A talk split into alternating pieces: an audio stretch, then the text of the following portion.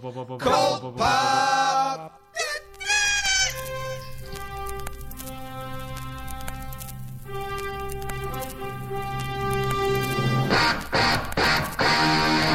Oh, I got a live one here.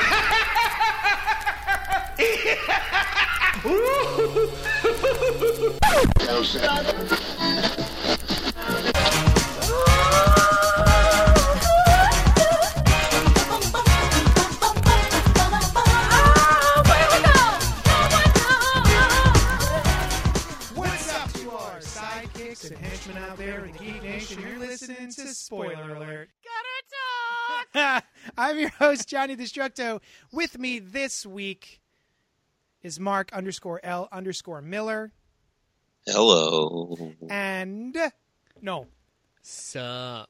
So we're here to talk about the comic books that came out last Wednesday. But first, I would like to thank Noel and the Patreons, the patrons, Patreons. the Johnny Destructo patrons, for our new mic setup.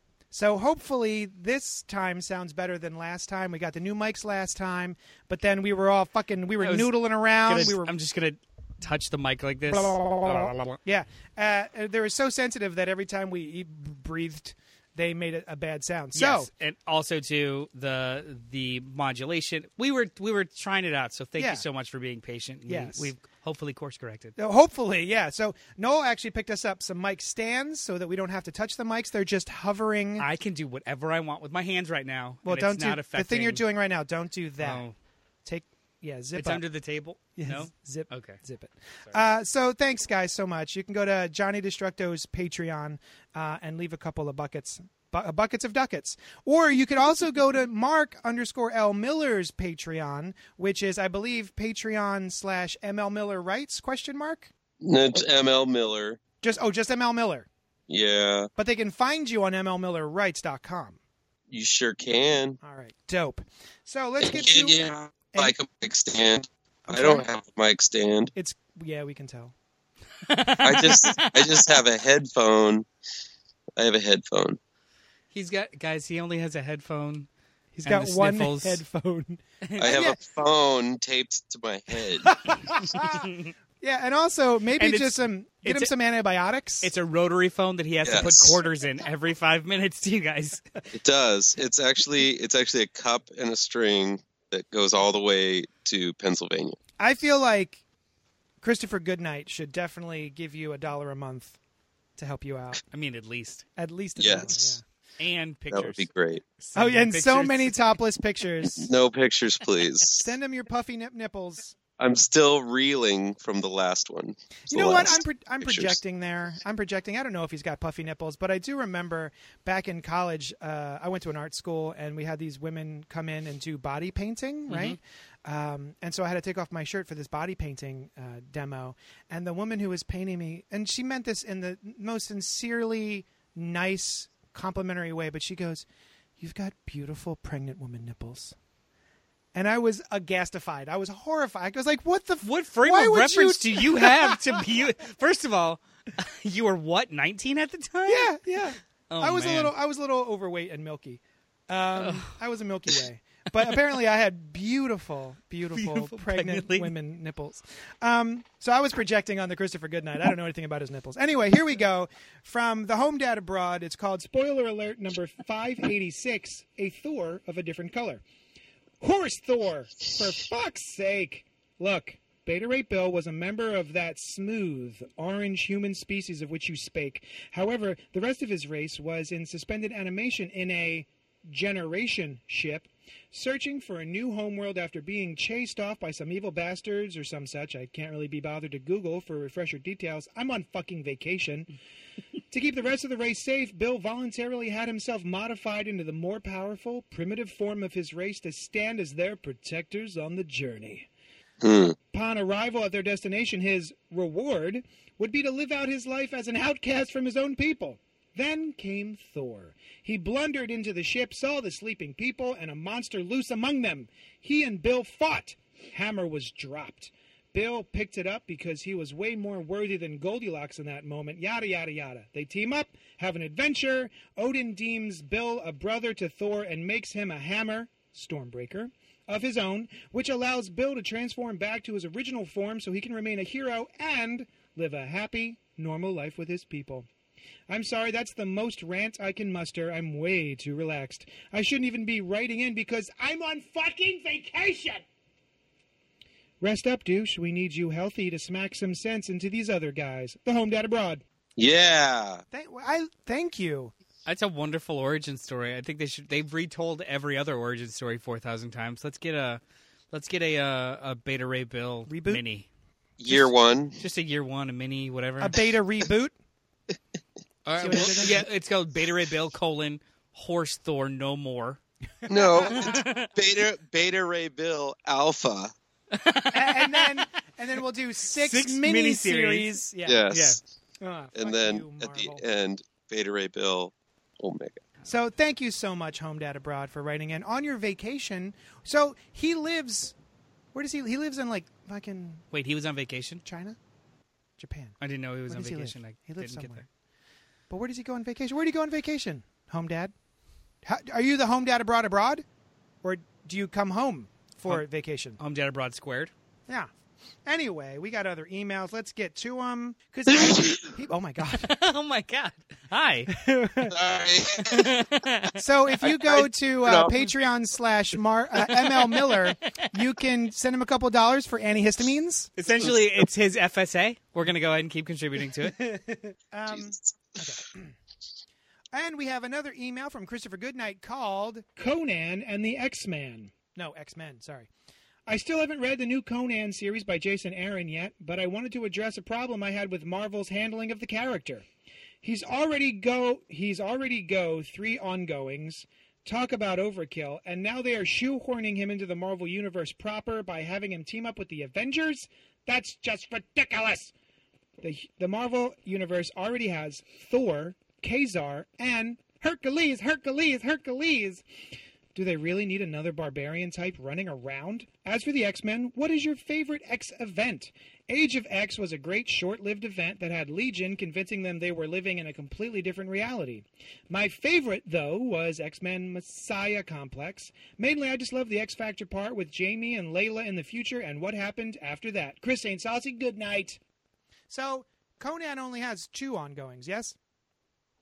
See, I three? thought it was only two. I was trying to think of the third. I'm sitting here thinking about the third one. I, I I'm don't not know what aware is. of it. It's just Savage Sword and Conan. Right. Yeah. The Barbarian. Yeah, Yeah. Conan the Um, Barbarian. and it's Sword. written by different guys. I thought it was all going to be written by uh, Aaron. by yeah Jason Aaron, but this the one the Savage Sword is Gerry Duggan, Mm-hmm. Yeah. It's pronounced Jason A. A. Ron. A. Aaron. A. Um, Uh, oh, I I, I think that uh, I mean I think he's he just wasn't or maybe Chris Goodnight wasn't around when Marvel used to have Conan and actually they wrote Conan the Hyborian Age into Marvel continuity. That's where the whole uh, um, Serpent Crown came from, um, which was part of like that that whole oh, thing. I mean, it was it it went all the way back to Conan times and Red Sonja times, back when Marvel had both of those characters and were were dinking around with them. Um, I think there was also even, I think, I'm not sure 100, percent but I think I think he was in Marvel Team Up and also Marvel like Marvel Two in One, or Red Sonja was, or both of them. Um, but it again had something to do with the uh, the Serpent Crown and and all of that. Do you remember the Serpent Wait, Crown? Is this In- the No. same Serpent Crown that was in? Um, I want to say Secret Avengers. On the- on Um, the- it was on the moon. Uh, um, who was writing it? Might have been. Secret it was- Avengers wasn't that Remender? It was Brubaker. It was Brubaker. Brubaker did Oh, like the first arc, and then Warren Ellis have took over. It might have been, um, but I don't. I don't. I th- it goes way back to the '80s. Yeah, even he's talking about way before It was- that. No, no, I know, was but I think they just kind of like touched on it in the modern age for the Oh. first arc of Secret Avengers. I was not aware. Maybe I don't know if I read that that one or not, but uh, but yeah, I I mean back in the day, it was part of the whole thing. With uh, also, I think it was a part of like the whole Project Pegasus thing with Marvel Two and One, and um, there was a lot of like going over to barbarian worlds, like uh, the, that's where Thundra and Arkon were, um, and Arkon is a character that's basically like Conan too. Hmm. Uh, uh, um, and uh, like Wonder Wonder Man played him in a movie, and then there was like this crossover between Arkon and Wonder Man, and so it's it, it's weird. I mean, they got kind of creative with the whole Conan vibe of the whole like the whole barbarian Yeah. tr- trend after uh, the movie came out, but uh, the first one. But uh, um, I don't really have a, as much of a problem with it. I, I hope. Um, I hope it doesn't suffer from the Hex syndrome, where like they brought Jonah Hex into the future and it just didn't really work that yeah. well. Some of these Um, characters work better in their original. yeah. original Well, But I, time. I like the idea of a man at a time, and and uh, I think that um, with Ca- with Steve Rogers kind of um, adapting to this and and not really being a man out of time anymore, um, it it would be interesting to have like a barbarian or like one of those like like I get- I think is it the Rawhide Kid or Two Gun Kid? One of them is in the modern times right now. Oh, I, don't, Um, I don't remember, but he yeah. was in the She-Hulk series. He was he had he had come into like into the modern times. So wasn't he in that short-lived Red Wolf series too? For like yeah, I? I, I think so. Yeah, and it's it's like things like that. Like there's a lot of like I I like the stories of a man a man at a time, so I Mhm. don't mind the time travel stuff, but I I don't like it when it starts getting into paradoxes and uh you know flipping back onto itself and uh like Oh, that's my favorite. there show. being multiple versions of them uh, like of characters that's when it gets kind of just it's just once you open that door it's it's almost like you need a guidebook in order to like understand it all and i guess i just really like understanding the entirety of the world rather than just like say like putting my mind away and saying like all right i'm just going to have fun with the story i don't Mhm. want to i don't want to try to act like i try to think about all the holes that are going Well, we're gonna know? we're gonna talk about both books, both um, Conan and where modern day Conan is going to show up Mhm. yeah today. So Yeah. I have some like theories, but Okay. yeah. Oh, ju- but he I- asked if we had a favorite X event. you know what? There's been so many I can't really remember all of them, but I do remember really liking Messiah Complex, like you mentioned. Uh, yeah, that was the one. 'cause Messiah I- Complex, Second Coming, and then Messiah Yeah, Complex. yeah, yeah. It was like the the book ended too. I really yeah, liked. those I really those that was the last big X Men event that I really liked. It was the birth of hope, and then and then Cable that it jumping broke around away time with a with- baby and, and then it all came together for 2nd Mm-hmm. Coming, where oh wait, no, it was the other way around. Second Coming, then Messiah Complex. I believe so. So Question Second mark? Coming was the birth of hope, Yeah. and then Messiah Complex is when new mutants finally were starting to be born. Yes. I uh, um, I'm going to go back to what might be the very first um, cross mutant crossover was was the uh, the Morlocks, the introduction of the Morlocks, and then leading into the mutant massacre. I think that both of those. Yeah. Uh, Is that called that- Fall of the Mutants? uh, uh, I I think it was just called Mutant Massacre, but there Oh, okay. yeah I remember Fall of the Mutants. That I don't think that has that has more to do with Apocalypse. I think, and this Hmm. was pre-Apocalypse. I think it was like early X Factor uh, stuff when Angel lost his wings and uh, all that other cool stuff. That's I mean that's where that's where Ar- Archangel came from, and you know yeah, like then, then it would be Apocalypse showed up. Uh, Apocalypse showed up and then like offered Angel new wings for him to be one of his horsemen of the apocalypse. So it was like things like that. But uh, um, it was all tied together. But it, I just think that that's a that's that's a movie that's almost writes itself. I think if you Mhm. just you just introduce the Morlocks, um, you introduce this big threat that's wiping them out, and then the X Men kind of come in to try to help things and end up kind of ruining things a little bit for the Morlocks because they're they're the pretty like uh, I mean, they Yep. it goes back to the time machine where there was like the Morlocks and the what what's the other there's the there's the race above and there's the race below. There's like the the ugly the Morlocks are like the ugly the the the creature the the mutants with the ugly powers Yeah. or the powers that they don't they're not pretty like Angel Which I like. I like that idea. Like, oh, Yeah. the the regular good-looking X-Men think that they're uh, beset upon by the human race, and they're like, oh no, Yeah. there's a whole uglier, more beset upon. Yeah. Yeah, yeah, and and uh, yeah, you're the you're the guys with the perfect bodies, and you're the you know you you you live in like all these like you know you live in a mansion, you don't Mhm. live in the sewers, you're you're not ostracized, you're just kind of like you know you're kind of pampered neat idea. Pampered school kids. You know, it was a wake up call for the for the the new for the whole mutants um, sort of era. So it, I think it would be a cool story. Yeah, so X Men Mutant Massacre, I actually have, there's an omnibus of it from Marvel. It's Oh, got cool. all 32 issues of it Uncanny X Men, Annuals, Power Packs, Daredevil, Fantastic Four versus the X Men, X Men versus the Avengers.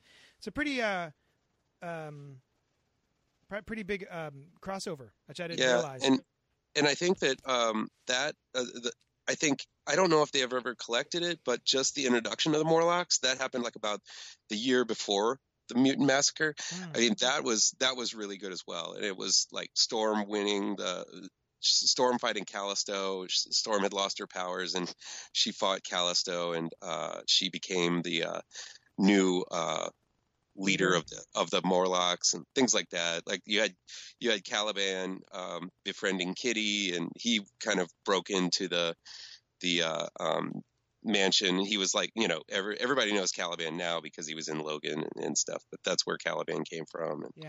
all that cool stuff. So a lot of Very cool, cool. characters. Yeah. Nice. All Nice. right. Thank you. If, oh, if wait. people bitch about tie-ins these days, Jesus Christ. Yeah. that was a 32 issue event, Yeah, this is and Yeah. it's oof. All and right. it's the first one. Yeah. but it was the first one and i think it was it was i think it actually tied in it, it kept a hold of the stuff yeah there was a power pack tie into it mm. there was a thor tie into it but i also think that there are it it did keep it pretty tightly and it, it kept kept the theme going it didn't feel as bloated you know and it was crossing over into the real series rather than just doing five miniseries Y- you know what i mean so it's Oh, like yeah. this issue of thor it wasn't Thor Mutant Massacre number one. It was Thor number I don't know 362. yeah. Yeah, something like that. So, um, But, so I um, kind of I, I like that a little bit better, even though it does go into Peter David's thing where he hated having to like stop his the momentum of his story to kind of like have to have the latest tie-in. Well, he he didn't stop doing that. He ended up like getting pissed during what was it, House of M, and then also Civil War Yeah. when he was writing X Factor. yeah. X Factor, yeah, But yeah. um, before we jump into the books, uh, real quick, I was wondering if either of you had a chance to watch the first episodes, or if any of Oh, Doom Patrol or Umbrella Academy. yes. Because I yes, watched Umbrella have. Academy, but I haven't had a chance to watch Doom Patrol yet. Okay, Mark, do you have an answer to that question? I watched the first episode of um, Umbrella Academy. All right, so let's start with that one. That's all three of us. So, Yeah. Umbrella Academy, for anyone who doesn't know, is a, a series of mini-series. The third one is coming out now in issues uh, by Gerard Way and Gabriel Ba. And uh, I had poo-pooed it uh, when it first was coming out because I was like, "Oh, Gerard Way, isn't he the guy from that sad band?" And um, It's a great band. My Chemical Romance. Yeah. Stop I have it. since I like them. I have since appreciated them, but at the time I was into harder stuff. And so I was like, oh, boo, sad boy. And uh, so I sort of poo pooed it a little bit. And after it came out in a trade paperback, I eventually went, all right, let me give this a shot. And I absolutely loved it. I think, I think Umbrella Academy is a really fun, uh, if uneven, um, trade paperback that everyone should check out.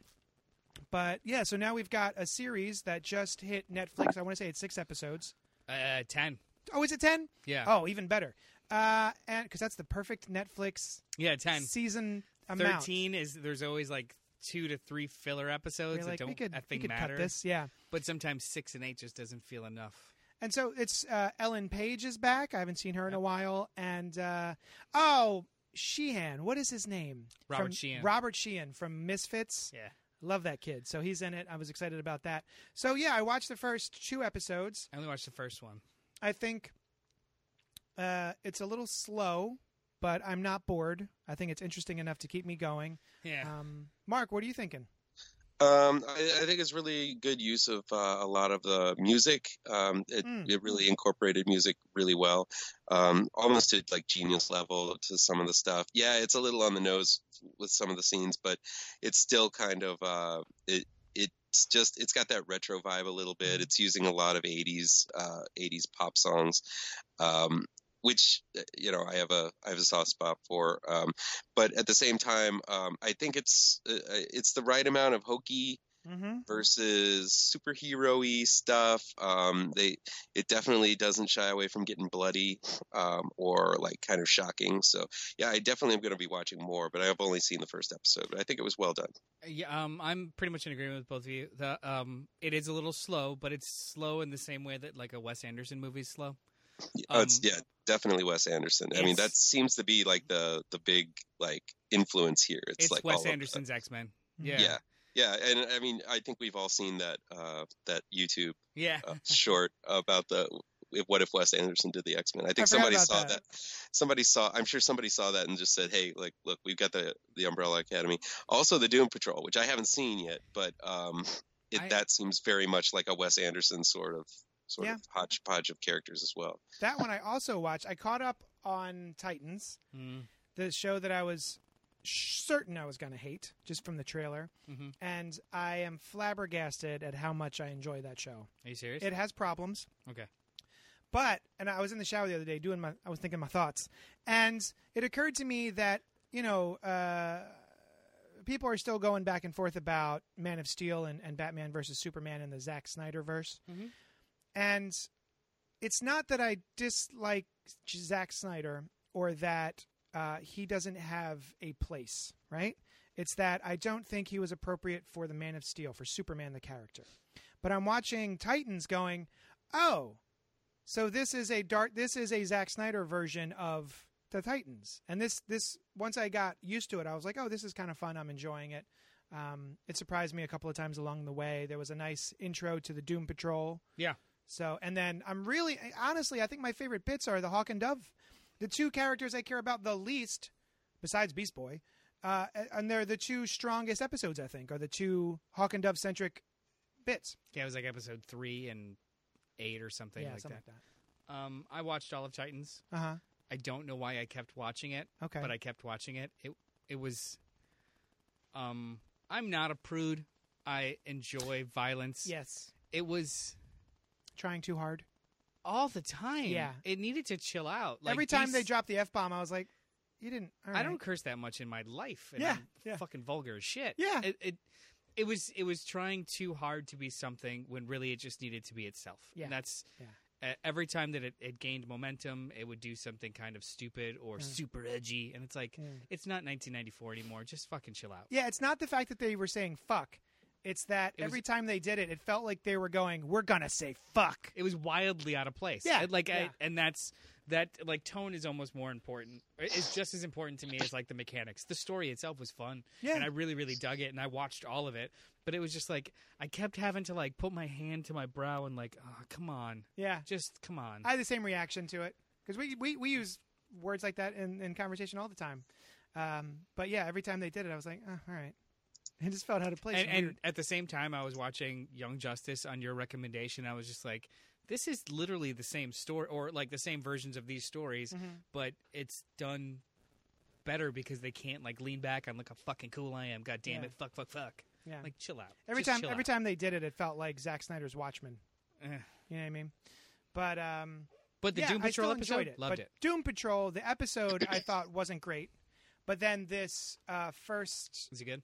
Episode of the show I thought was fantastic. I thought it was really fun, and I love that they recast the Doctor, Chief. Chief, yeah, Chief, um, to Timothy Dalton, much much better actor than the, the Which- first guy.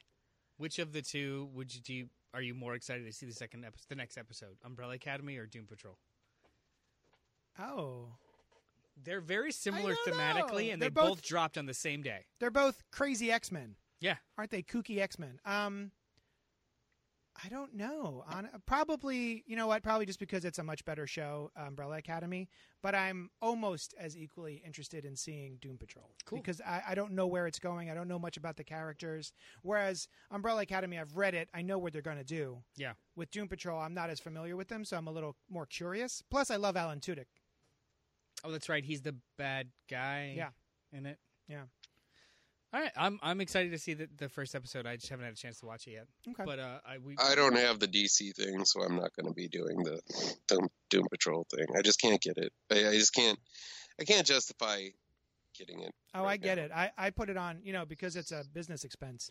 Yeah. for my store because I got to keep up with all this shit. So, um, but also honestly, a lot of people don't like the app. They think it's bullshit. But for me, I really do like the app. It's got episodes on there. Uh, I'm sorry. Yeah, well, okay. It's got episodes on there I've never seen. It's got like I'm catching up on Static Shock, nice. the cartoon uh, series from 20 years ago. I've never seen. plus Reign of the Supermen just dropped on it, so I watched that and I loved it. Um, stuff like that. I get to catch up on all these things that I either haven't seen or haven't seen in a long time and don't want to go buy the DVD for. And then these new shows, which uh, aren't perfect, but are, I would say, at least CW or better. So Yeah. I've we've had it what for almost six months now. Mhm. Came out in October, a little under six months, like f- four months, five months. Um, I am just now starting to feel like it's a worth it purchase Yeah. with all this new material and stuff. I still think the actual functionality of the application is fucking garbage. It's it's bullshit. It's awful. I Every- can't do you have search anything. so- I can't look for anything. Yeah. It's they either tell me what I want to watch or I don't get to see anything. It's Uh-huh. fucking awful. I hate There's the no app so search. much. There's no search menu. There's a search menu, but there's no like view all or browse all, and it depends on what you're using. So on the phone, it's easier to to um to manipulate than on like the Apple TV, than on the Fire Stick. It's just it's shit. even just be, The before UI is that, garbage. even before getting to that, I'm on the Fire Stick, and so I sit down, I turn on the television, I go to the DC app in my menu, I click it, it goes black. I back out of it. It says, "Are you sure you want to back out?" I go, "Yes." I back out of it to the regular menu. I click the DC app again, and that's when it loads. It's it's not a very great application. They Yeah. they it's it's a year too soon. They were trying to beat Disney, and it's Yeah, just they sh- yeah. it's a year too soon. Yeah. yeah. I'm kind of amazed at how quickly they put out this other show. Like Titans just happened with Mm-hmm. one episode of Doom Patrol in it, and now we have a season. Yeah, of they're Doom Patrol. filming Swamp Thing now, crazy. and it's gonna be able to drop like by the time this is all done. But see, I'm curious Yeah, about I that mean, too. maybe when uh, maybe when they decide to, or maybe after a year or so, when they have all of this backed up, I, I might pop Yeah. in for like a free month trial or something. I would say wait for that. and- Yeah. Yeah. Um, I'm just not. I don't have to see. I still haven't seen all of the Netflix stuff. Although now I kind of want to. I kind of want to watch as much as I can because I figured it's going to be off that channel pretty soon with the cancellation of Jessica Jones and uh, Yeah, it's all gone now. Yeah. Can't so. say I was surprised, but still oh no. disappointed. Yeah. Well, I, I think I think the it's going to be on Netflix for a good two, at least two years, two or three years before it can move off to an like that was part That's of the part deal. of the deal. Yeah. You think? Okay. Yeah. Good. Yeah, You they've got I got was- a two years before they're allowed to use those characters. Yeah, so I've like seen I've seen yeah. about half of those uh, half of those shows. Um, I still need to catch up on Punisher, Daredevil season three, which I hear those Ooh, three awesome. seasons are the best of Yeah. all of them. So, so I'm kind of yeah, I'm kind of behind. I don't think I'm going to end up watching the second season of Luke Cage. I, I mean, I watched I watched the first season, uh, first season of Luke Cage. I liked it. I watched the first episode. It was okay. Um, Yeah. Iron Fist, I watched all the way like both seasons, and it's just I still have that bad taste in my mouth. So I'm just like kind of blah. the But um, so Daredevil is great. I, I mean, I really think that that's the cream of the crop there. And for sure. if they if they would make a movie um, with that cast, with that uh, like you oh know that God, same yeah. team and everything with just Daredevil. I mean, it gets a little hokey once they're adding everybody and everybody's fighting in an alley. But I would love to see that that actor like team up with uh, like uh like t- with Tom Holland uh, hmm to fight uh, to fight uh, the Kingpin Yeah. in like a Spider-Man movie. That would Well, be awesome. Hundred I was going to say, do they have free reign to because it's the shared universe? Do they have free reign to use those characters in movies? Well, apparently, I don't have an answer for that. What I do know is that for the, um, the the movie that just hit the the Avengers, the most recent Avengers, yeah, yeah. there was a version where they were included. They were thinking about including the the Marvel Netflix characters. But wasn't it scheduling more than it, so? I'm not sure. I, th- I, I think they didn't want to over overdo it. from what I understood too, like the one for the first in, for the first one, it was scheduling. It's like Mm. we're doing twelve months of principal photography on a movie, and they're all doing three to four months each doing Yeah. a season of their TV show, and it just was too much. Murder. I believe it. Yeah. I, I Yeah. just, I just, um, uh, before we get to the show, I just want to say that I, I think that they should have done at least one two-hour movie for the Defenders, Defenders Two, just so that we could have a fine, like a final send-off for those characters on that platform. Because I Mm. do feel like Netflix Marvel is an era, and it's like Oh, we're yeah. now that's that era is over, and it just sort of like it just sort of ended. Yeah, Jeph Loeb um, did like a you know uh, a, le- a letter Yeah, on his blog to everybody, and it, I didn't realize it was think, thirteen seasons and 160 episodes across the four the five characters. what? Yeah, How is it thirteen? three seasons, three seasons, three seasons, three seasons, three seasons, two seasons, two seasons, two seasons. Holy shit! I guess you're right. Defenders. Holy shit! Yeah, 13 seasons, 160 episodes. And it's only been since like 2013, amazing. 2014. Yeah. It's insane. It's got ups and downs, but I, I think overall it was a success. It's yeah, it's one giant opus, and I'm telling you, Iron Fist season two was actually really. Good. I'm good. gonna do it. I'll do it It was eventually. really good. But I just, I just, I just got into um, Legion. Oh, you know what? Ugh, I'm gonna I'm gonna be there someday. Okay. Especially now because it's over. All right, Age of X Man, Next Gen number one by Ed Brisson and art by Marcus To. The Summers Institute for Higher Learning houses the next generation of young minds, placing each student on a 10 year track in one of four primary disciplines law enforcement, agriculture, medicine, and history. Glob, Armor, Anole, Pixie, Rockslide, and Shark Girl are a group of friends who follow the rules, as all good students should. So, we have been talking about Age of X Men. We're now on our third or fourth episode. Third episode? Issue? two mini, this, the second of the miniseries, but then we also talked about the Alpha issue. So this is the third issue, but only second miniseries. And we are still treading water, I would say. Would you agree, Mark?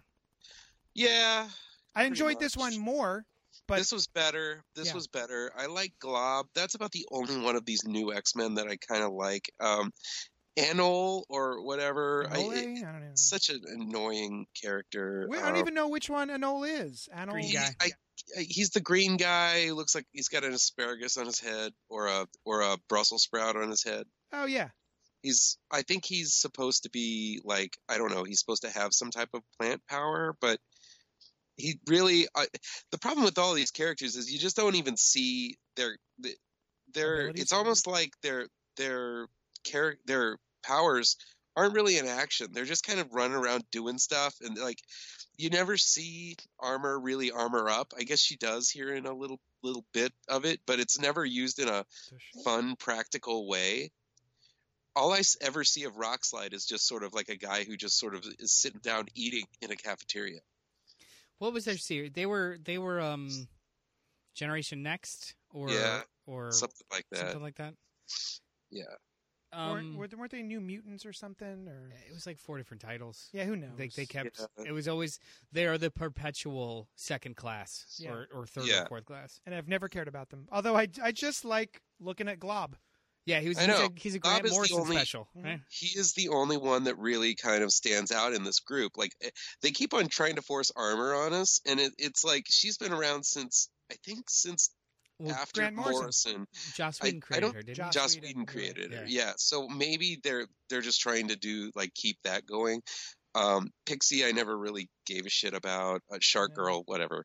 Um, you oh, know, come on, like you don't like Shark Girl? ugh, why? Why not? She's Such just a shark. She's just a girl with a shark head. That's I love- I think that's great. So, so how does that power manifest? Let's just really I- go. Let's really dive deep. wait, into hang the on, Shark hang on. Before before we get too far into the minutia and or the anatomy of Shark Girl, uh-huh. uh, which is a sentence I don't think I've ever thought I'd say. Yeah. um, I really, I think I liked this issue more than you guys might have.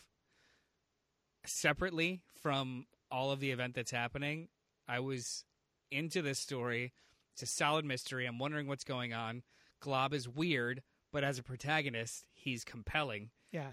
This is ten times better than the stuff that's been happening thus far. Oh no, I agree with you Yeah, one I'm- hundred percent. I'm- I want to Um, know what's going on next. And this, the there's like three mysteries that are set up, and all of them are interesting. Like, what the hell is going on with Glob? Mhm. Um, and then also Anole and his Bling, buddy Bling. bling, Oh, Bling. Yes, you're right. What's happening between the two of them? There's like some weird thing where one gets arrested, one doesn't. They're both there and they're hiding what they're doing. They've There's- been there's a- mind wiped. They've been mind wiped before. Well, I think what they're doing is Are they they're in a part of. relationship? Well, I th- first of Might all, be. yes, I think they're in a relationship, Nice. but they may also be part of that um, underground mutant cabal of people who kind of know that something's wrong. I think this is. Uh, well, I didn't The think Resistance? that. I, I thought this was like another um, Jean Grey and Bishop situation. Oh, it might be. It might be. I I I, I, Either way, I, I thought it was a little this. deeper than that. I thought it was like they were part of the resistance. A little Maybe. bit. But- Two things Yeah. um, before we go into Shark Girl. Um, why why does Sunfire wear his mask when no one else does in the whole entire school? Um, I- I would. He's the only time. one wearing a mask. He, it is a cool mask. I, I, don't get me wrong, I liked it, uh, but I also liked his uh, Age of Apocalypse uh, read uh, when they, they kind of gave him like a like a nuclear man sort of look a little Mm. bit. Remember that? Remember his redesign? This is his. Uh, these are his um his professional attire. Is it ceremonial garb to Yeah. wear a big fin mask, Well, red yeah, dragon yeah. I think I think he's Japanese, right? Yeah, but So I you think don't see part of his- Japanese people. Mhm. That is not part of Japanese culture. Come on. Well, no, it's the formality of it is what I'm saying. Maybe that's his uh his colors. His Yeah, I just thought it was like the formality of of his culture. Maybe but- he burned his nose off at some point. I don't know, but uh, how would we know who he is? I know. But how do we know it's Psylocke? We we know it's Psylocke because when she walked in the room, she said, "Hi, my name's Psylocke," and you could do the exact same thing with Shiro Yoshida. Yeah. Um, but uh, the other thing is, do the X Men? Is that all they do? Are they just firefighters now? well, yeah, yeah. they're they're just first responders. They just they just fight fires. They're, so they, they they're not really. Fires, not really mudslides. heroes. Yeah, I know, but all they've done, all they've done so far is fight fires. Well, right, but that's the point, right? That's that's because of this new X-Men al- alternate universe where everything's perfect, everyone's a mutant, and so all they really have to do is nothing. Yeah. Yeah. Right. I think that's part of the point is that it's a utopia, quote unquote, um, a it. utopia that's being held together by fascism. Um, un- maybe, maybe I wouldn't even say it's underhanded. I think it's pretty obvious. It's like sort of a fascism, but yeah, it's just there's nothing to do, which makes for really boring books. Yeah, yeah. Yes, yes. At least- yes. at least this many books, right? Yeah. If we weren't on the third or fourth issue of this so far, I have less of a problem with it. But we have so many miniseries that have to start with a number one to get us moving. It's, it's issue Mhm. three of thirty-two. Yeah. Yeah. So we only have like twenty-eight more to go. Twenty-nine more to go. So Mm. that's not so bad. but I will agree that this is the one I've enjoyed the most so far. Absolutely. Yeah. But I, I just think I Sure. like Are we- teen, teens Are in we gonna are high we, school. are we committing to reading at least the first issue of all of these? No, we're reading them all. Oh, we're reading every single one Every of them. single fucking one of them. We had an email that was giving a shit for only doing number one. So fuck you guys. Now you got to listen to every every episode. Yes, be careful Every what issue. you wish for. Yeah.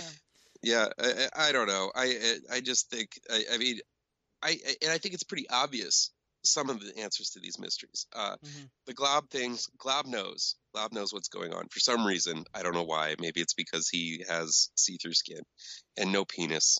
Well, the, Um, the psychics the psychics couldn't see inside of his head, so maybe Yeah. he just can't. Yeah, he's yeah. He Can't be manipulated. manipulated. What uh? I- I mean, why doesn't he have a penis? Maybe he can form it. Yeah, Maybe. maybe. I don't know, but you can see his digestive system. But you And his can't see eyeballs. his- maybe he just doesn't have sex organs. Yeah. And Maybe why- that's why part of his is- mutation. And I like it that Blob's back, and I like he's got a cool ass outfit where he's like he doesn't give a fuck. He's just like you know he's, he's got his his his jacket unzipped, his belly's all hanging out. Mhm. He's got a handlebar mustache. Yeah, which I could totally see the Blob having that. 1978 blob. I've had that mustache at one point. Very Blob esque, but it's very cool. It's got it. I like. I like his chain. I think I like his chain more than anything else. Yeah, I, I mean you haven't seen the Blob in a while, so it's it's it's nice to see him. Hey guys. I'd like to see the G- Blob versus Glob. Oh yeah, like a team up book. Blob on glob. Yeah. Yeah. The Glob Blob. Uh, who's I'll tell Madison, you a team up book I want to see here, but it, it comes up in another book coming up. But anyway, Who's Madison Jeffries? That's Uh, Ma- Madrox. Oh, is that Matt? No, what? Oh wait, no, Madison Jeff, Jeff Madison Jeffries is Box from from Alpha Flight. Oh, okay. Thank you. He's teaching the history department. Yeah, oh, I, I read that as Madrox. Why did I read that as Madrox? But yeah, it is Madison Jeffries. Yeah, he's Box. He used to be. uh He didn't look like that though. He was a skinny guy with, or he was a kind of a chubby guy with no legs. well, this is a perfect world Yeah. I guess. where body fat is Yeah. Your mutation and nothing else. Shark Girl. I mean, I mean, Oh God! Why? why do you just take an animal's head and just put it on a woman on a woman's body? I don't. not? Because science. Yeah. I get it. I get it. It's a mutation, but it's like, what are her powers? You don't know She's because sharks. she's she's got a shark head. But does that mean she breathes underwater? I see she has gills, but she also is breathing air. Like, does she have powers? That that's the thing with this. Like, I don't know what Glob's power is. I Well, just that's- see that that's he's see through. Yeah, that's the thing I do miss about certain uh, X Men books and Avengers books back in the day, when any team book really, you would have a page with here's the character, here's their powers, here's their name, done. So you can or at least reference it. incorporated in the story. It's like Yeah. them doing something. In here, they're just they're going to I was gonna class. They're they're talking between classes. They're meeting after class, and it's it just feels so inactive. uh, Well, it sure I- is, yeah. No, we definitely need one of those pages that tells you uh, who and what they do. Yeah. Um, like in Avengers No Road Home, number one. oh, Um, exactly. By uh, the writers are Mark Waid, Al Ewing, and Jim Zub, and the penciler is Paco Medina with inks by Juan Velasco. Yeah, Mark Waid kid. And uh, so last year, or maybe two years ago, there was Avengers No surrender. It was No last year. Surrender. Was Actually, wow. it might have been earlier this year. no, Yes. it's 2019. I mean, it might we're have been February. 2018. Sorry. Okay. It was early 2018. Uh, so event, yeah, Avengers No Surrender. I was really into it. I thought it was uh, kind of a fun thing. I didn't know who that. They, you know, they introduced a forgotten original Avenger whose name was Voyager. Voyager. And I was like, ooh, I like this. It kind of reminded me of Sentry, but potentially even more interesting. Uh, it turned out not to be because once they were like, oh, this is Contest of Champions or Secret Wars, or was like, we're just going to fight each other to get to thing, to get to MacGuffins. I was like, oh, I don't care about this anymore. So I dropped off of that. Did anyone finish No Surrender? Uh, I, it was a 16 issue sh- series, and I got to issue 10, I think. That's about, yep, probably about as far as I got. Because I tried, It was like, it was, pieces of it were fun, but then it was just, it was a lot of repetition. Yeah, for sure. So here we are with No Road Home. And I was like, I'm going to be as interested in this as I was in the other thing. But I'm interested in this first issue. I thought this was a good first issue. I agree. Mark? Yeah, yeah. I mean, to me, this is this is fantastic. I love, I love. I, mm, I mean, as much as I, as much as I like the A-list characters in the Avengers, there is a whole other gaggle of interesting characters that would be are, that are a lot of fun when they when they get together. Um, Yes. Her- Hercules is just an awesome character for me. I know a lot of people don't like him because he's just like Thor without the angst. Um, but uh, there's something about him that he's always. I, it always makes me smile when I see Hercules, and then seeing like Hawkeye and Scarlet Witch and the Vision together. You see the original. Well, not the original Captain Marvel, but my Captain Marvel. uh, Spectrum, uh, who I, you know what I think they could do that, that could really like make the character stand out a little bit more and actually make her into her own, really kind of elevate her as sort of like a, not just some weird character who changes her name every couple of years because she was Photon like two years ago. Now she's Spectrum, but um, just make her Captain Spectrum or Captain Photon. Um, and I think that that would make her just comic booky enough to kind of make her like something different and unique. I think. Do you guys? Do, what do you think? I don't think she needs a captain in front of her name. I, um, I do agree that just kept just keep her as Photon. There's no if you change this character's name too much, it bec- I She's already had like five names. I Yeah. for one, Yeah. whenever because she's come up recently in conversations about Captain Marvel, and Yeah. then so we you know she comes up. There's a Monica Rambeau, and she was a Captain Marvel for a certain period of time, and now her name is like Photon or or something else. I don't remember what her name is anymore. Uh, so yeah, I literally f- lost track of what her new name is until this episode where I was like, oh, Spectrum, that's her new name. Cool. I, I get that, but is Spectrum really a dynamic name? No, Um, no, they should have kept it as like- Photon. Yeah, and Photon isn't a huge dynamic game, but it's okay. Uh, I mean, there are definitely. Uh, I I think there's something to be said just about just the right name and and the right level of dynamism that I think could be just you know you just pepper up some some certain aspects and the character that has been there all this time could really be interesting. And I Yeah. they're they really are missing out on a chance to to make Monica Rambeau really one of the better like characters in the Marvel Mhm. uh, the Marvel universe. I think.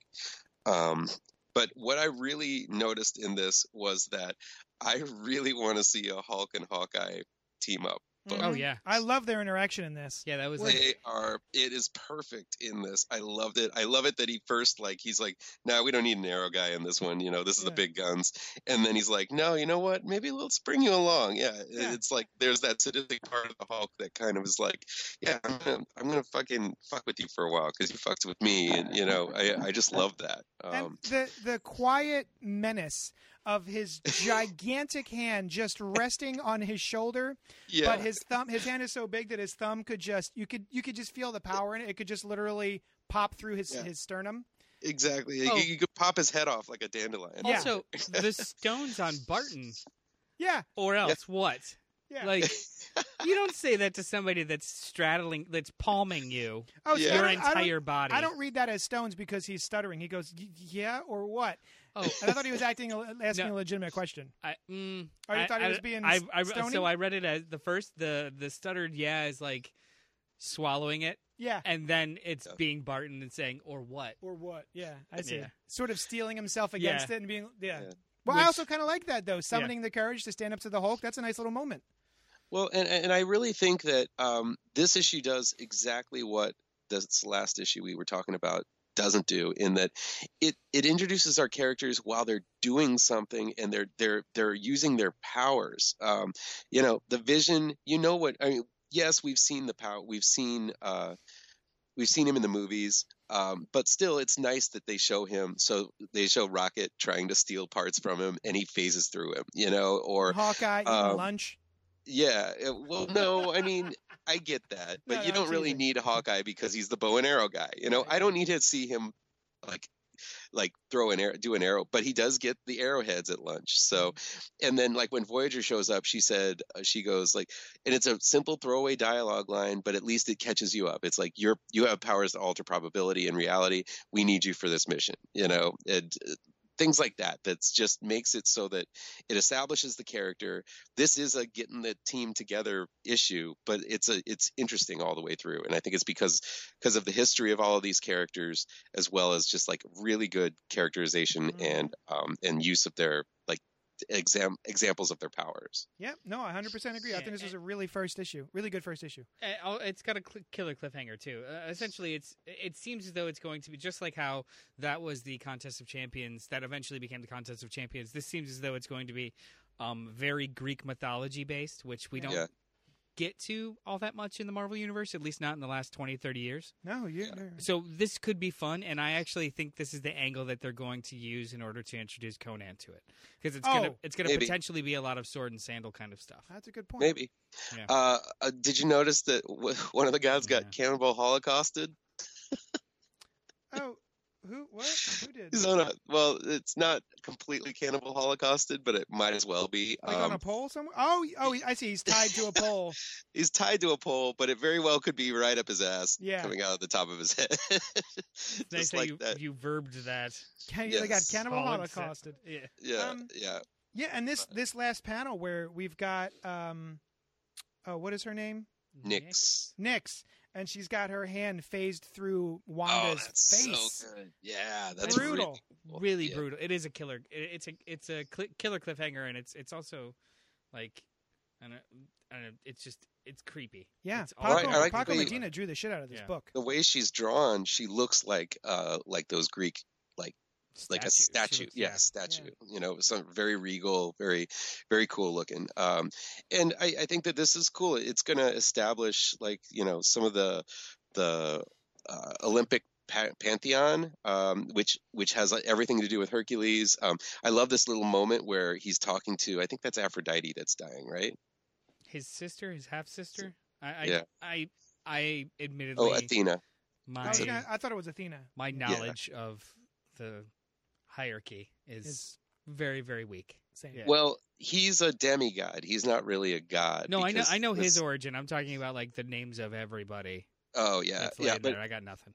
Yeah, but he was he was born of God immortal, and like Athena was born from gods, and and it's like uh, it just feels like it, it's cool that he's always looked down on because of his mixed kind of race. Even while she's dying, she Yeah, throws him shade. I was like, I "Yo, know. what? Your dying Yeah. words are to give him shit? Yeah, Damn! All right. Yeah, that was not good, but um, Cold I mean, it was very cold, but Yeah, uh, I think, yeah, I, I, I never, I don't know, with including Scarlet Witch, I, I liked it. I like her as a character. I like it that we have the Vision and her there, so maybe we'll get some cool, like you know, like I don't know, maybe some sexual tension there. Even though I had no idea she was going out with uh, Brother Voodoo, Yeah, I didn't but know it that looks either. like she is. Uh, but anyway, I, I, I, I always find her powers to be so annoying. Well, because they're they're whatever the writer needs. Yeah. kind of like Nate Gray. Yeah, yeah, Yeah. totally. You've totally. got these. You got these overpowerful characters, and they they've become their own problem. I really. I really think it would be good just to kind of simplify her powers somehow, um, just in a smart way. And I think these guys could probably do it. It's Jim Zub and and uh, Al. It's it's Al Ewing. King, Al Ewing, Jim And Zub, and, and Mark Waid. and Mark Waid. I think if they put their Mark heads, Wade. Yeah. I, I think if they put their heads together, any one of them could come up with a way to kind of make her power, like just power her down a little bit, just to Mhm. make her a little bit more uh, understandable and and also just human. Because now she's just kind of like the she's the catch-all. You know, she just, she can do whatever she wants to, and this is the, kind of the same way in the movies. I was watching uh, that fight um, between Vision, her, and uh, the uh, you know the Black Black, Hand.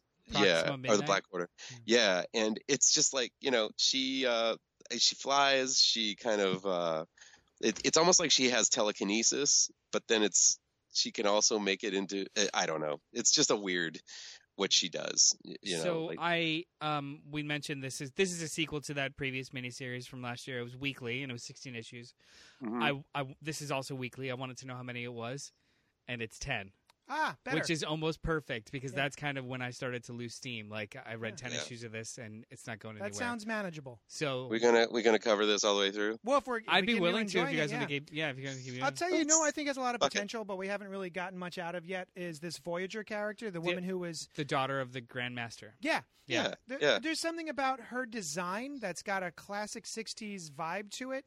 Mhm. Um, she's got like weird floaties on her shoulders, like old sci-fi. It feels like 60s X Men almost. Yeah, Yeah. She's got I the like V it. on her belt. She's got the she's oh, I just blue skin and the scarf. I just there's something about her look that I really like, and I'd like to see more of her.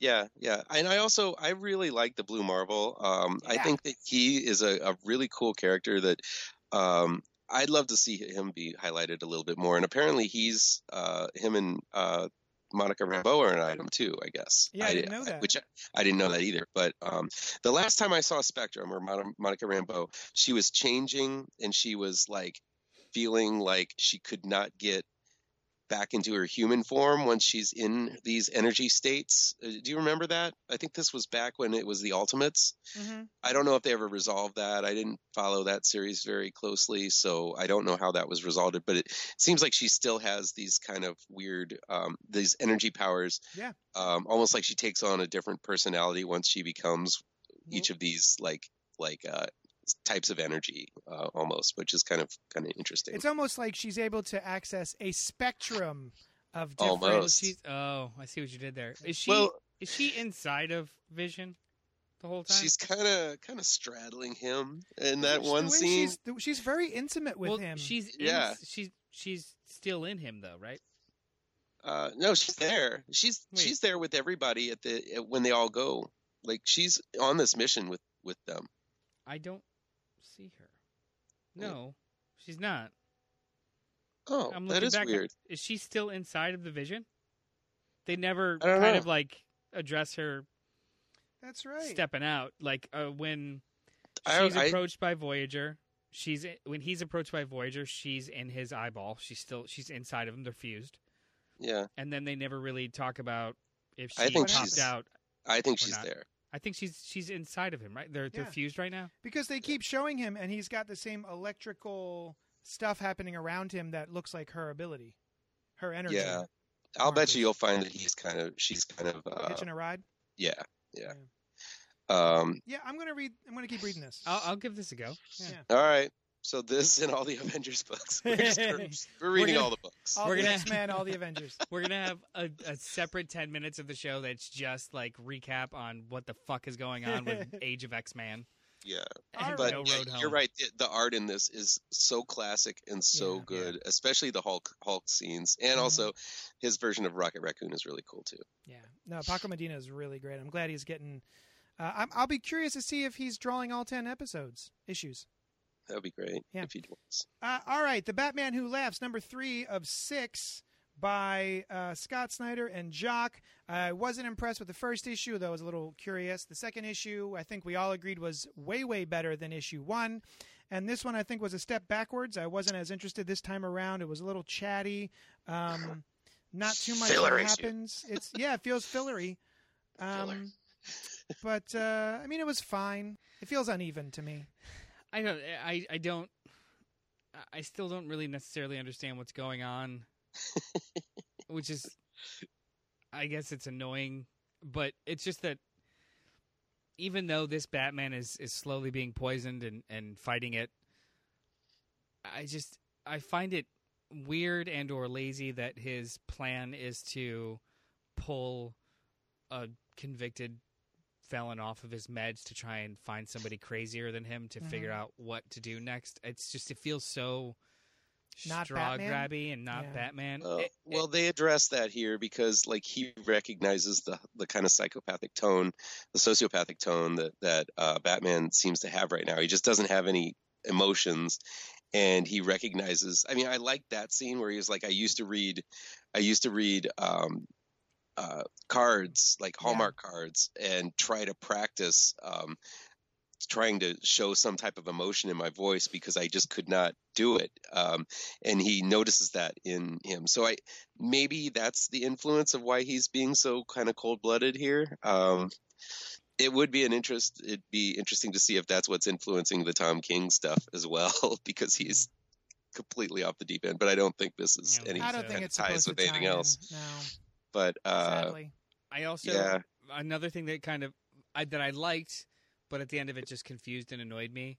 This whole scene with the with the penguin and the Batman that laughs, kind of ambushing him. Um, for for no real reason. for no right? reason other than to pull from the multiverse the Bruce Wayne that defeats him by opening up a bunch of casinos, Casinos. and then murders murderers murders him Yeah, like uh, right in front of him and then walks away.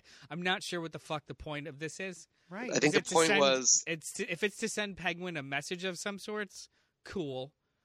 it was. But he says, you know, look into Matches Malone. Yeah. which is like I guess uh, I guess still nobody knows that's Bruce Wayne or that's that's Batman. right. I, it, I'm just having. It feels it's disjointed. It's yeah. Uh, uh, hmm. This feels like aftershocks from, and like the bad kind of aftershocks or or or ripples in the pond from metal, and I Yeah. I just don't care. Well, you're still talking about the and- dark. Yeah. Yeah, anytime dark metal comes up, I just kind of get a my eyes glaze over. I just have, have no interest in it. Um, like he was talking about, like, yeah, we had this, we have this deposit, a, a huge amount of dark metal under the Batcave, and somehow maybe that was influencing him all along. I guess Maybe. What? Who? I don't know. he said he's that's what he says, right? No, yeah, he does. Yeah, yeah. I don't know. There's big Um, deposits of the dark metal from Dark Knight's metal underneath the Batcave. And Yeah. that's been influencing Bruce, uh, our Bruce. Yeah. Is this our They- Bruce though? We still don't know if this is our They- Bruce. Is this it could very well be another Bruce. I, I think it's our Bruce. I don't know. He's got he's. The, this is the thing. Um, uh, this is this was inevitable that this was going to take this step where he starts to turn Mhm. into the Batman who laughs. Willingly, He'll go through all next next issue it, the way it's going to plan out because I'm sure this is like a what a five issue series. Six. six. Oh, six. Okay, so t- next issue will be filler of him becoming more and more crazy, and then the next issue after that, he will, at the very end, by the end of that, he'll somehow purge it from his system, and then he- he'll be like, "Alfred, let's go get our city back." I. And then the last one, it'll be all wrapped up in a nice little bow by the end of it all. right now it feels like 20 pounds worth of story points squeezed into a five pound bag and i don't feel like doing the extra homework to Mhm. make it Yeah. make sense it's Yeah. it like it's just all concept right now with very very little connective tissue that's keeping me like hanging on And I Yeah. realize this is stupid of me, but has anyone ever explained how the Batman who laughs or Bruce at the end of this issue sees through the giant metal spiked helmet? science comics Comics. It it looks like that might be a see-through plate. Cool. Maybe. All right, I'll take it. I'll take it. It's like it's like uh you know it's like non-see-through glass. i mean this is also this is also in the same vein of like tinted tinted glass. magical metals that Yeah. that you know forge the universe so Oh, i don't know maybe it. some of them are see-through I don't. I don't. Care. The last episode was so good though, and whatever Yeah. and I don't care about this issue again. I didn't. I wasn't know, as I in love with kinda- the last issue than you guys was. I, like some. It, this keeps like, this keeps rubbing me the wrong way. Yeah. What were you gonna say, Mark? I- I like. I kind of want to follow this Punisher. Uh, the Batman. Batman Oh, who he's laughs. Cool. He is No. kind of cool. Gun Batman. Yeah. What's his name? Grim Grim Grim, Knight. The Grim Knight. He's got a one shot coming up. He's he? cool. Yeah. He's so He cool. weird and great. Yeah. I'm gonna blow up this plane. Follow me. He's he's like He's just uh, cool. He's like yeah I'm a I'm a sharpshooter. He goes yeah everybody's a everybody's in the top ten or everybody's a hotshot in here or, or something like that. Yeah, he basically says I'm like one of the top ten shooters in the world, and he's like, Yeah. "Oh, top ten, good for you. I guess everyone gets a trophy." Like, He's like ev- yeah, everyone everyone's a winner on this world. yeah. What says, what a great is line. Such a great line. Yeah. Yeah, I love that. I'm like, he's got so Um, many guns. It's so dumb. It's like he's It like is. a Todd McFarlane version of Batman. Yeah, he is. Yeah. So but- fun. So, uh, the Flash, number what number is this? Number sixty-four. The Flash, number sixty-four. The Price of Innocence. It's part two, uh, following Batman from last week. Uh, this is by Joshua Williamson and somebody else. Rafa Sandoval. Rafa Sandoval. Rafa Sandoval. Sandoval. And so we've got Gotham Girl, and she's trying to, I guess, bring back Gotham, her boyfriend. And uh, I don't know. Wait. Flash and Batman are trying to solve Hang some on. stuff. I was I, I listened to last week's episode. I was very The one you were on? Yes, I Okay. because we were messing with the mics, so Yeah, I, yeah, I listened yeah. to the first half of it, and I listened to us talking about this the the first issue of this crossover, uh, Batman number sixty four, and I sounded very harsh on it, and Yes. I I didn't like it. I, I still stand by that. This was so much better, and it took me back to um, Mark's point that the whole first act of that first issue was so goddamn unnecessary. It's just a bad taste in my mouth the whole time through. That was This- the Justice League scene. There's just a weird Justice League scene that made no that that had no place there. It didn't matter. The story didn't start until halfway through the issue, and then it was over. So it was like, why am I doing this? I want to see more of was these guys. awesome. I kind of dug this. Have, is this? I don't remember another time where we've had a, The a? Barry Allen and Batman solving a case together. Well, the button solving a case. weren't Not they solved. solving it? They didn't uh, solve any case in the Well, button. they were. They they went the they went and did a yeah. bunch of reverse flash bullshit um, which didn't really feel like it had any lasting effect whatsoever this i like that they're two detectives or Mhm. you know crime solvers and uh, I, I like them working together on this I I also like the ramifications to Tom King's run in this, Mhm.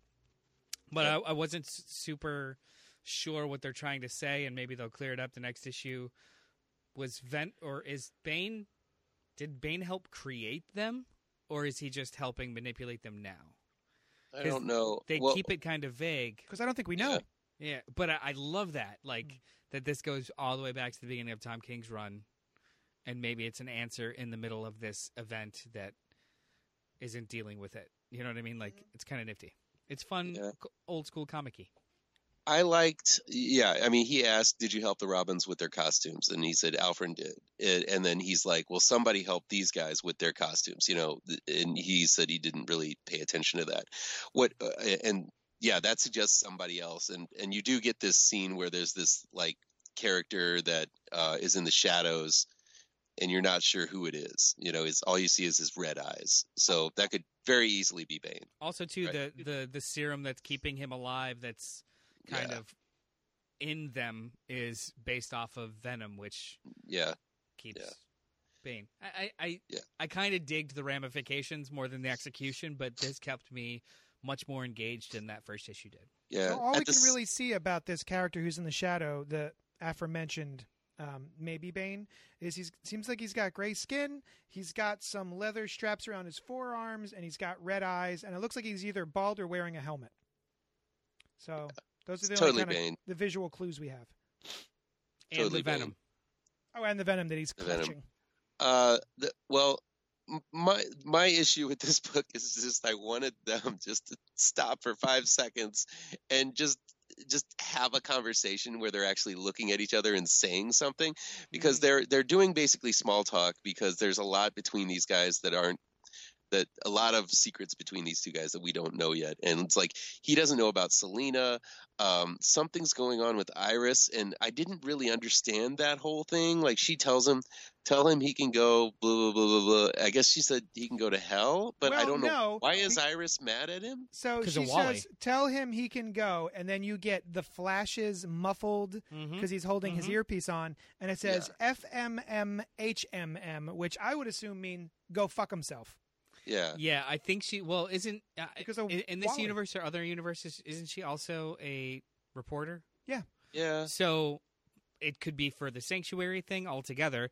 It could be because she still blames. She technically blames him for Wally. Like it could Yeah. be a thousand things. And but every time they have this thing where they're almost about to talk up to each other and have a resolution um, but instead it's it's like something happens there's an explosion or there's like an something interrupts them and, Oh, well, and that's- he's like hold on i'm getting a call and you know it's stuff like that and i get it it i just think it it was used maybe once too much in this issue that's a romantic Um, comedy trope. You you keep the two leads it. away from kissing. Yeah, as they're much like as humanly almost kissing then- Yeah, I get it, but this is not going to be. I mean, this is like a four issue, maybe a three issue series. I, think it's three issue four. crossover.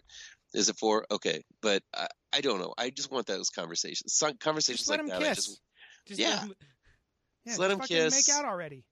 yeah. yeah I, I Um, definitely liked this much better than the first issue, and I'm I'm Yeah. enjoying it more than Nightmares. Oh, They're we can all into- agree on that. yeah. They're they're into the meat of the story now, so I like it much more than just the filler that we got in the last issue.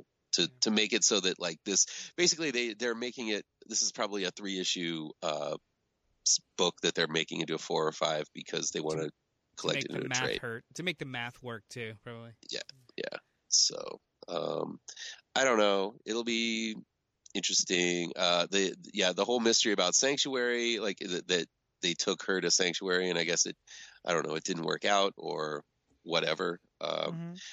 and it it, it kind of hints that you know, the, the, as good as they work together, that they might actually not uh, come out of this as friendly as they are now. Yeah, I, Uh, li- I like their dynamic here. I like that Yeah. they're a little contentious towards each other. They're keeping secrets from each other. Well, they're contentious in keeping secrets, but they also respect each other more than anyone else seems to. Mm-hmm. Yeah. Like, Yeah, and also. I I also like the little fun thing they do is like, oh, what I'm Watson, you know, Yeah. or you know, I'm Sherlock that's and you're. Watson, you know, stuff like that. No That's shit, kind of Sherlock. fun. this yeah, Yeah. this uh this kind of banter too is like what felt forced in the Justice League. They actually talk about it in story of um you know the uh the Batman being witty with him is he uh the what Flash assumes it's him being like um placating him and and Mhm. filling air because of all the tension and it's just like oh Yeah. that's a story reason for these people to talk like this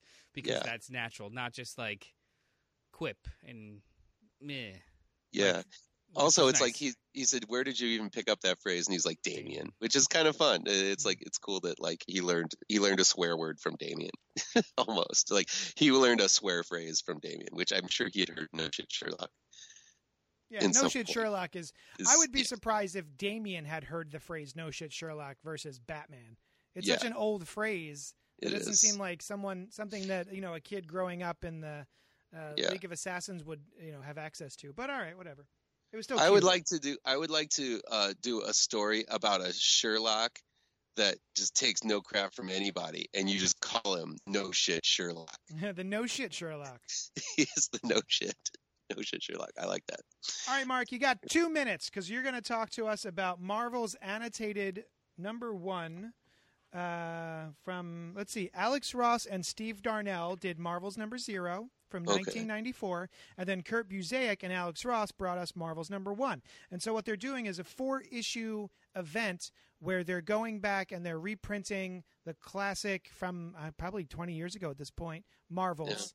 Um, which tells about the early hi- history of the Marvel Universe. So go. Yeah, I mean, the, this is an extremely important um, issue, uh, an important miniseries from Marvel. I think that it it, it does um, have a little bit of an antiquated kind of tone to it because I think that um, there it, it came before Alex Ross. This was the first I think this where he kind of burned onto the scene. Um, they did Kingdom Come after this, uh, but this really kind of introduced things, I believe. Mhm. Maybe I'm the maybe I'm going the other way around. I'm not sure, but um, I do think that it's it's it's. Uh, you guys said that it was kind of difficult to really get into, um, and I understand that. I, I think that it, they haven't. He hasn't really hadn't really kind of perfected his visual style to make it so. Um, kind of iconic that that he did in the Kingdom Come universe, but I, I I still think it's a it's an interesting story. These especially with that event like uh, Invaders miniseries that's coming out right now Yeah. uh, from Chip Zdarsky. I think that it's it's still kind of nice that there's still kind of plumbing stories from this era. Um, I've always liked the Human Torch. Um, I always think that this Human Torch is a much cooler uh, version than than Johnny Storm for some reason. I just think that these these characters are just are, are that character is just so rich. He's the very first hero of the Marvel universe, um, and to see from another from a human perspective um, how this uh, how this sort of the Mar- birth of the Marvel universe comes about. It just seems really interesting to me, um, and that that was basically the tone of this series. It's just that the the civilian's eye view of all of these titans fighting in the air, um, and and how he gets hurt in this first issue. Um, he gets gets hurt. He loses his eye. The main main character, uh, what's his name? Paul, Phil, I have no idea. Phil. I wanted to say Ben Urich, but it's not him. It's uh, Oh yeah, his name's definitely Phil. Phil Sheldon. No, Phil. Yeah, Phil Sheldon. Um, and uh, I, I think that he's an iconic character, or it, he became an iconic character from this series. But then he's also referenced quite a bit in later on um, as sort of the one of the everymans of the Marvel universe. So it's kind of, I just like it. I don't know. Cool. You guys didn't. You guys didn't think so. You guys Well, I just. I, it's not a time period of the Marvel universe that I really cared about. I don't care about the invaders for the most part. I don't care about the Human Torch, who was a robot somehow. Um, yeah, it never really spoke to me. I do remember reading it because I liked Kingdom Come so much that when I went back to this, it was even more disappointing because yeah. I, I, I felt like the uh, Kingdom Come was so large in scope and it had such a big, interesting take on the future of the DC universe and everything. Whereas I felt this just, you know, taking the everyman's, the worm's eye view of the Marvel universe didn't really seem that interesting to me, even though I like the idea of it. Yeah. So yeah, Yeah. but Yeah, I, I- I liked. Uh, I, I- don't know. I just think his th- this first zero issue. I think that they put it uh, in a really cool way of of comparing the um, guy who created Frankenstein to this guy who created the the Human Torch, and I think that, that it was a nice little. I think Alex Ross wrote that first issue. I think He did, or that's that zero issue. he And wrote I- it with I- somebody. He wrote it with um, Steve Darnell. Okay. Okay. And and I, I like that. I like the kind of modern retelling of Frankenstein. Um, I get it though. It's it's not the most dynamic of reads uh, after all these years. Still, it uh, this was like back when they never had.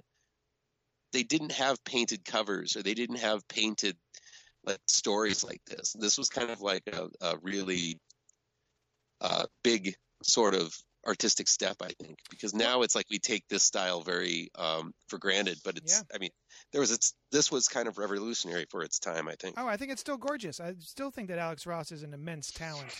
Yeah, Yeah, I mean, he he's been so good for so long that he just sort of fades into the background at this point because he keeps Mhm. just being that good. Um, but yeah, I think he's he's very good at what he does, and I, it's a beautiful book. yeah, it definitely is. And I, I, I think it's. I mean, how many years ago was this? 1994. So Yeah. So what? How many years? I don't know. What? Eight, Twenty, it's 25 years. I 20 guess. yeah, twenty five years. yeah tw- so 25 years and it's i don't know uh, yeah this the, the storytelling style is a little dated but i, I still kind of like it Nice. All right, well, let's move on to the Savage Sword of Conan, number one, and this is by Gerry Duggan and Ron Garney, whose art I like very much. It looks like Ron Garney is doing a different. Oh, it's kind of Joe Kuberty, Mm-hmm. man. But he it looks like he's still sticking with the digital stuff that he was doing in Daredevil. Um, but the coloring is better, I think, in this. Um, and he's getting a little bit more. I don't want to say confident in his lines because he's a you know he's a professional, but he's definitely getting um, his bearings with digital inking. I think a little bit more than he did in that Daredevil run. So uh, I did not bother to read this. I ran out of time. But uh, you and Mark and Noel, go ahead. Noel. Uh, I'll go first. Sure. Um, this was fine. Uh, so I, I went on record. We read the first two issues. We read and reviewed the first two issues of um, Conan the Barbarian, the Jason Aaron series, um, and the least interesting part of those stories for me was young Conan, and the only reason why I eventually enjoyed them is because they were able to wrap it around the you know the elder statesman version of Conan and how the two kind of juxtaposed against each other, and it was a more fulfilling story for me. This is just straightforward, brash, dude bro, impenetrable Conan, and I don't find it as compelling. It's it's fine. The story is fine. It's it's intriguing. The art is awesome. I just this is like one shot kind of stuff for me. I don't really. Alex Ross like cover. Yeah, yeah. So Alex Ross cover. I, oh, I, I mean, I just think that that cover is really Oh, it awesome. is It's like one of those classic. I, I mean, they had they used to have the Savage Sword of Sword of Conan. I believe it was a magazine size size comic. Yes.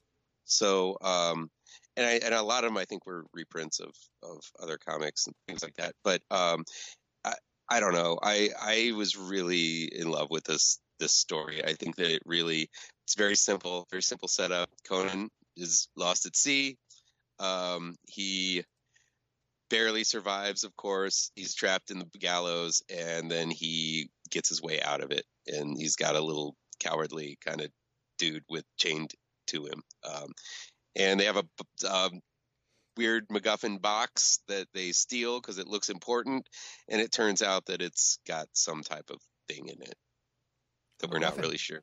Huh? Yeah, well, It's it- it's not really. A, it? it's not really a MacGuffin. It, I bet it might serve as a MacGuffin later, but it's just something that they can kind of have and like almost lose, and you know, it, it's it's very much crucial to a plot point. But basically, it's it's um, inside of it is sand, and it awakens sort of a third eye, which again, I think it that that is going to be. I don't know if this is going to tie into. Uh, how he crosses over into the Avengers, um, oh, but it seems like this could be. there's Can, Um, I, can I can I jump in real quick? yeah. I'm doing my FOC, my final order cutoffs for Diamond to order comics from my store, and so in an apology to Christopher Goodnight, there is another Conan book coming out. It's called Age of? Conan Belit, B E L I T, Belay. I- I guess it's about a woman.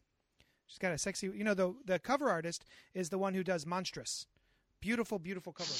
Um, and it's yeah, it's Is it- Age of Conan Belit or Belay, and it's Is that this chick at the end here? I don't know, but it's number one of five. It's a five issue miniseries. Okay. Go ahead. what were Uh, you gonna say, Noel?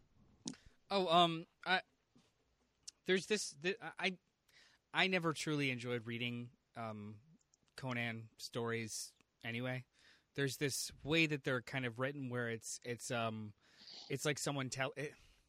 It's like oral storytelling in the way that they're Yeah. written, and it's it's And that- lo, Conan came down upon the mountain. it's an omniscient voice that's just telling you this thing over and over again or, or or narrating it to you and i find that to be interesting in a novel way but it keeps me separated from any of the emotional context of anything that's happening so it's essentially reading a wikipedia page of a story I kind of wish. I, I don't i can't hold on to it that long I wish you know? that there. I wish there was like, you had this narrator who is telling this grand epic story, and um, you're seeing what really happened. So like maybe Conan wasn't as like heroic or impenetrable or um, as graceful as as they said it. You know how like it's it, it's almost like uh, it remind like when when they were reading the story in uh, Princess Bride.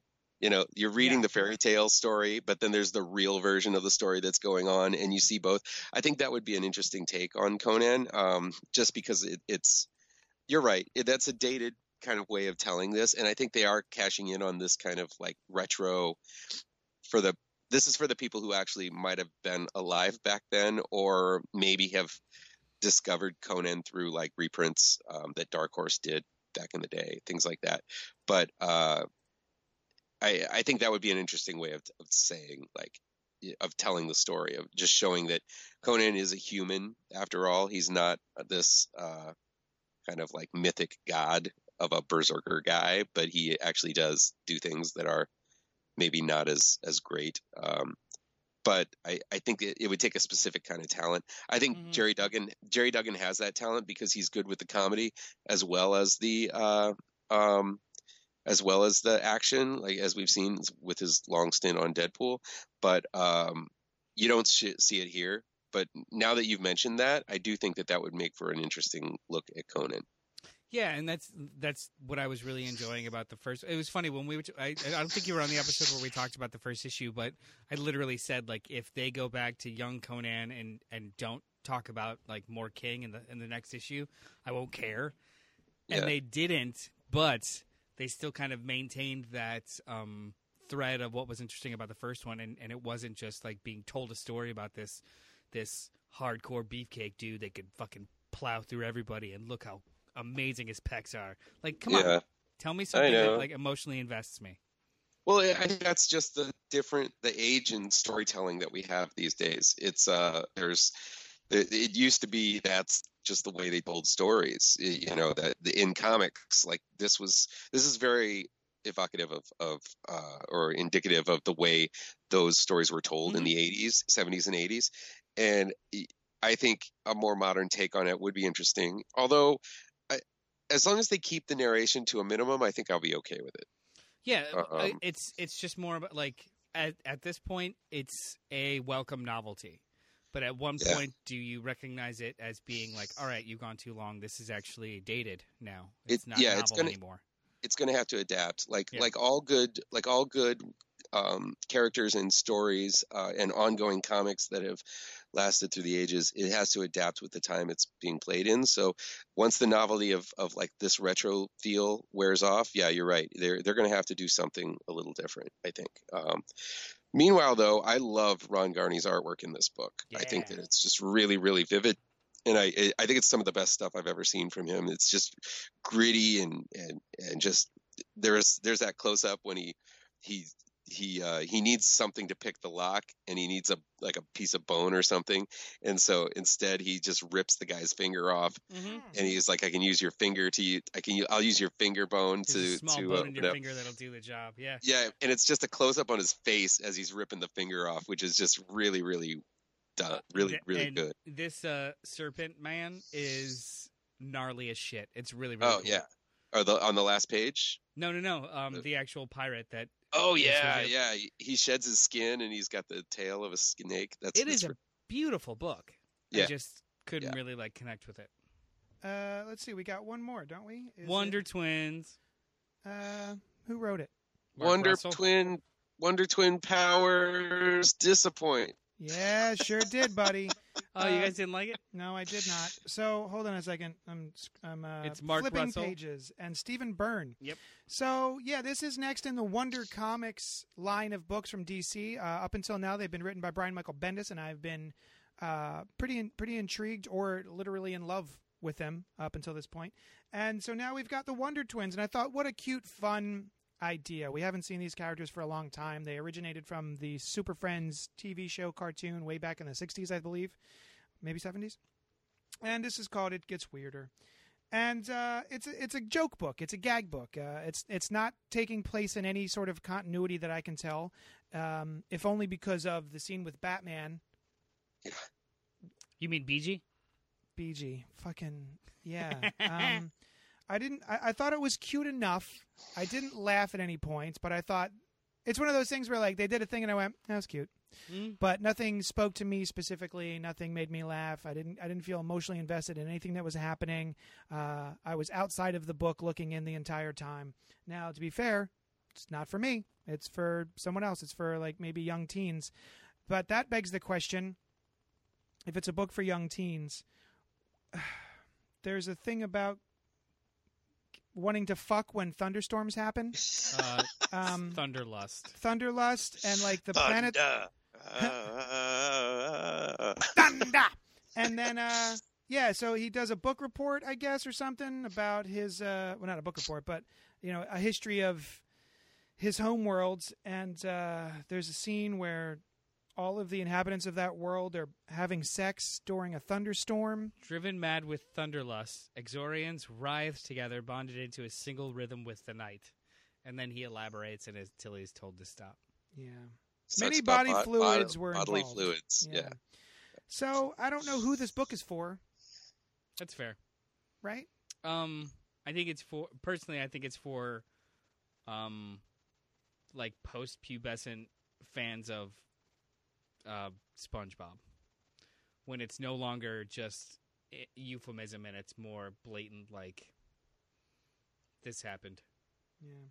Well, when you have like characters like El Dorado showing up, like in the background, uh, you know, they want to do, they want to kind of have it all in Yeah. in this issue. I think um, they want to like make the adults chuckle.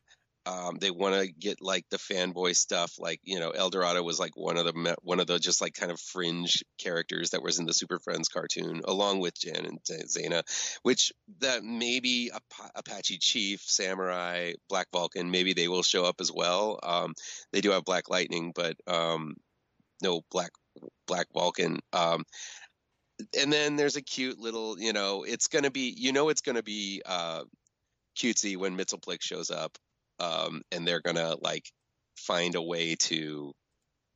Of course, they find a way to kind of beat Mxyzptlk by some clever little thing, but um, I actually like the way they got rid of him. I thought that was pretty cool. Yeah, I guess. Um, just because it was the computer that nobody thinks nobody thought was useful anymore. Um, but even what should have been the highlight of the book when they used their powers, it was just kind of like, oh, they say it, and then they they didn't even say form of, shape of, whatever. Nope. He says total refreshment. As and all he can do is turn into water. That's literally been his power. No, it's not. He's had other powers. Like He's what? form of a bucket of water. He had a bucket of water. form Well, of he wasn't became he the wasn't he didn't he have other powers? I thought he could like No. do be a then where'd the bucket come from when he was turned into water? she would turn into the bucket. No, she was an animal. No, I don't know. Jeez. Yeah, I don't know what. Cartoons. Easier man. to animate. Yeah.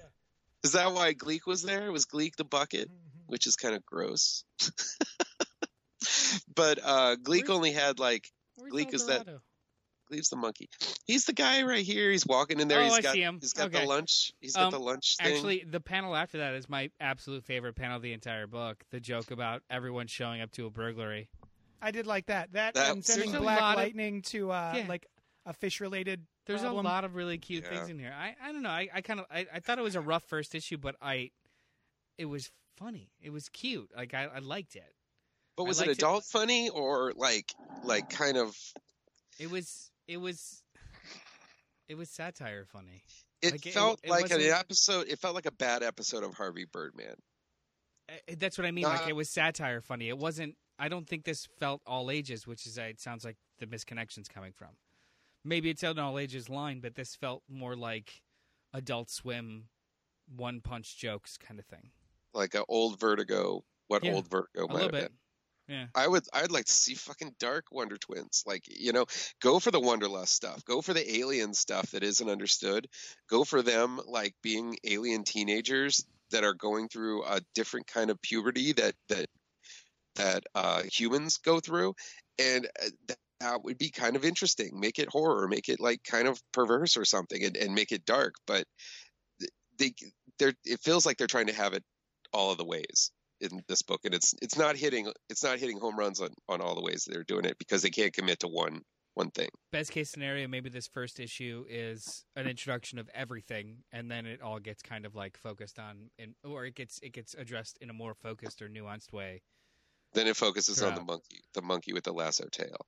Yeah, clearly. well, that's that's going to directly tie into the Thunderlust. It's a whole thing. Yes, of course, it's the prehensile tail. Um, yeah. I, I dug I I didn't love this like the other two um books in the uh Wonder line so far, but I did I did dig this. More so, it sounds like more so than you guys did. I'll check out issue two, but if it's more of this stuff, I, I even even the way they draw Batman and Superman and Wonder Woman in this, it feels very cartoony and and not not to be taken seriously. I like the art just doesn't lend itself to me to be like, oh, this is fun. It does nothing really felt fun or wondrous, you know, like the transformation was not you didn't even see how he then they show him like standing in the sewer instead of like what I don't know, what it I mean, it'd be funny if he came to school and, you know, there's corn in his skin. or tampon in his skin or something like that because he can't get all of the gross sewer shit out of the uh, out of the, out of him you know? I'm just saying. But it's like it he's going to go to that gross level where he t- he takes the sewers to to school but you don't commit to the joke. He just says oh this is disgusting. I wonder if this is in continuity. I don't It can't be. I would love it to be. I would love there to be a wonder, uh, like a wonder universe or whatever this is called, Wonder Comics. Fro- crossover. Yeah, you know, for Well, I feel like uh, the other books are, but I don't. This one just be, doesn't feel yeah. like it is. yeah, you're right. Yeah. So I don't know because uh, they've already introduced the dial, um, the the H dial in regular Superman continuity. Yeah, that's true. Yeah. Um, so I mean, it's maybe it's supposed to all. I mean, and this is happening in the Hall of Justice, which is in current continuity. It just doesn't feel like the stakes are as level as. Well, maybe it is. Maybe it is the level of of Jaro. There's a lot of interesting stuff in the like the backgrounds of this of this book too. Like the and he did this a lot in um Flintstones, like uh the first panel at the high school, the the first full page splash at the high school. Like um Morris High Wolf Pack. It's a pack of cigarettes with wolves coming out of it as like their logo. Um the fall dance theme is Delusions of Grandeur. Um you can go to the circus featuring sad elephants. There's this. this is a crazy book. Ask your doctor if normal normalisis is right for you. Like it's a probably an antidepressant drug joke. Like Yeah. there's there's some weird shit in this, and I kind of just respect the the, the go for it of it. Yeah. I, I honestly think if it had another artist on it, I might have liked it a little bit more. Like if it had that artist on uh on on Flintstones on here, I think that would have been an interesting Who combination. was that artist? It was that uh Steve Pugh. oh, Oh yeah, yeah. Or Pug, however you say it. was it? I thought it was uh the guy who was We talking doing the first first yeah, the first Steve issue of Shazam. It wasn't that guy Oh, the first Eaglesham? first No. Dale Dale Eaglesham? Oh, okay.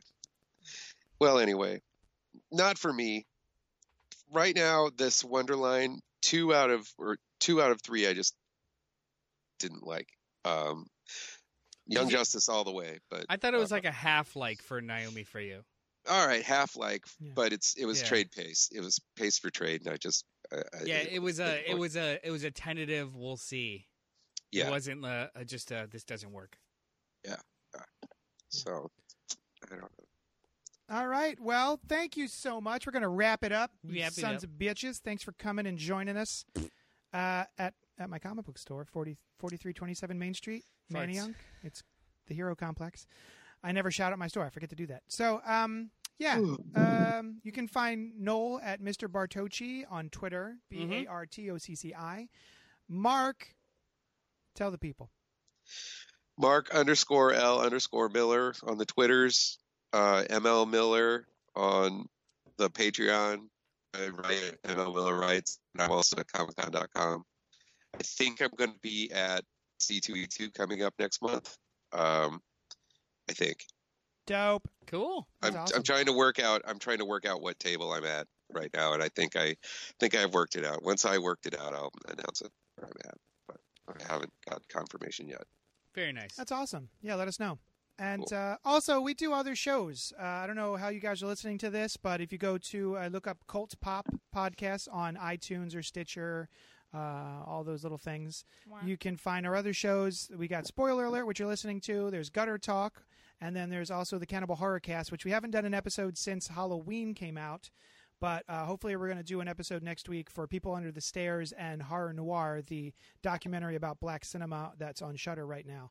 Um, Yeah. And hopefully, a little bit of happy bir- happy Death Day to you. Mm-hmm. Yeah, because most of us yeah. have seen it. Hopefully, we'll write us Yeah, write us questions about people under the stairs and horror noir yeah, if do that. want to, and we can read them and answer them on the air while we're talking about it. yes, yes, Send us content. Yeah. So that we don't have to think of it ourselves. Speaking of, Yeah. more emails. All right, guys, thank you so much for joining us, and we will talk at you later. Bye.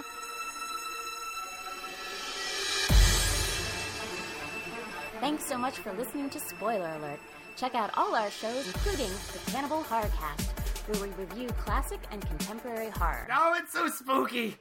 And Gutter Talk with the Black Tribbles, recorded live every week at Johnny Destructo's Hero Complex in Manayunk, PA. Yay!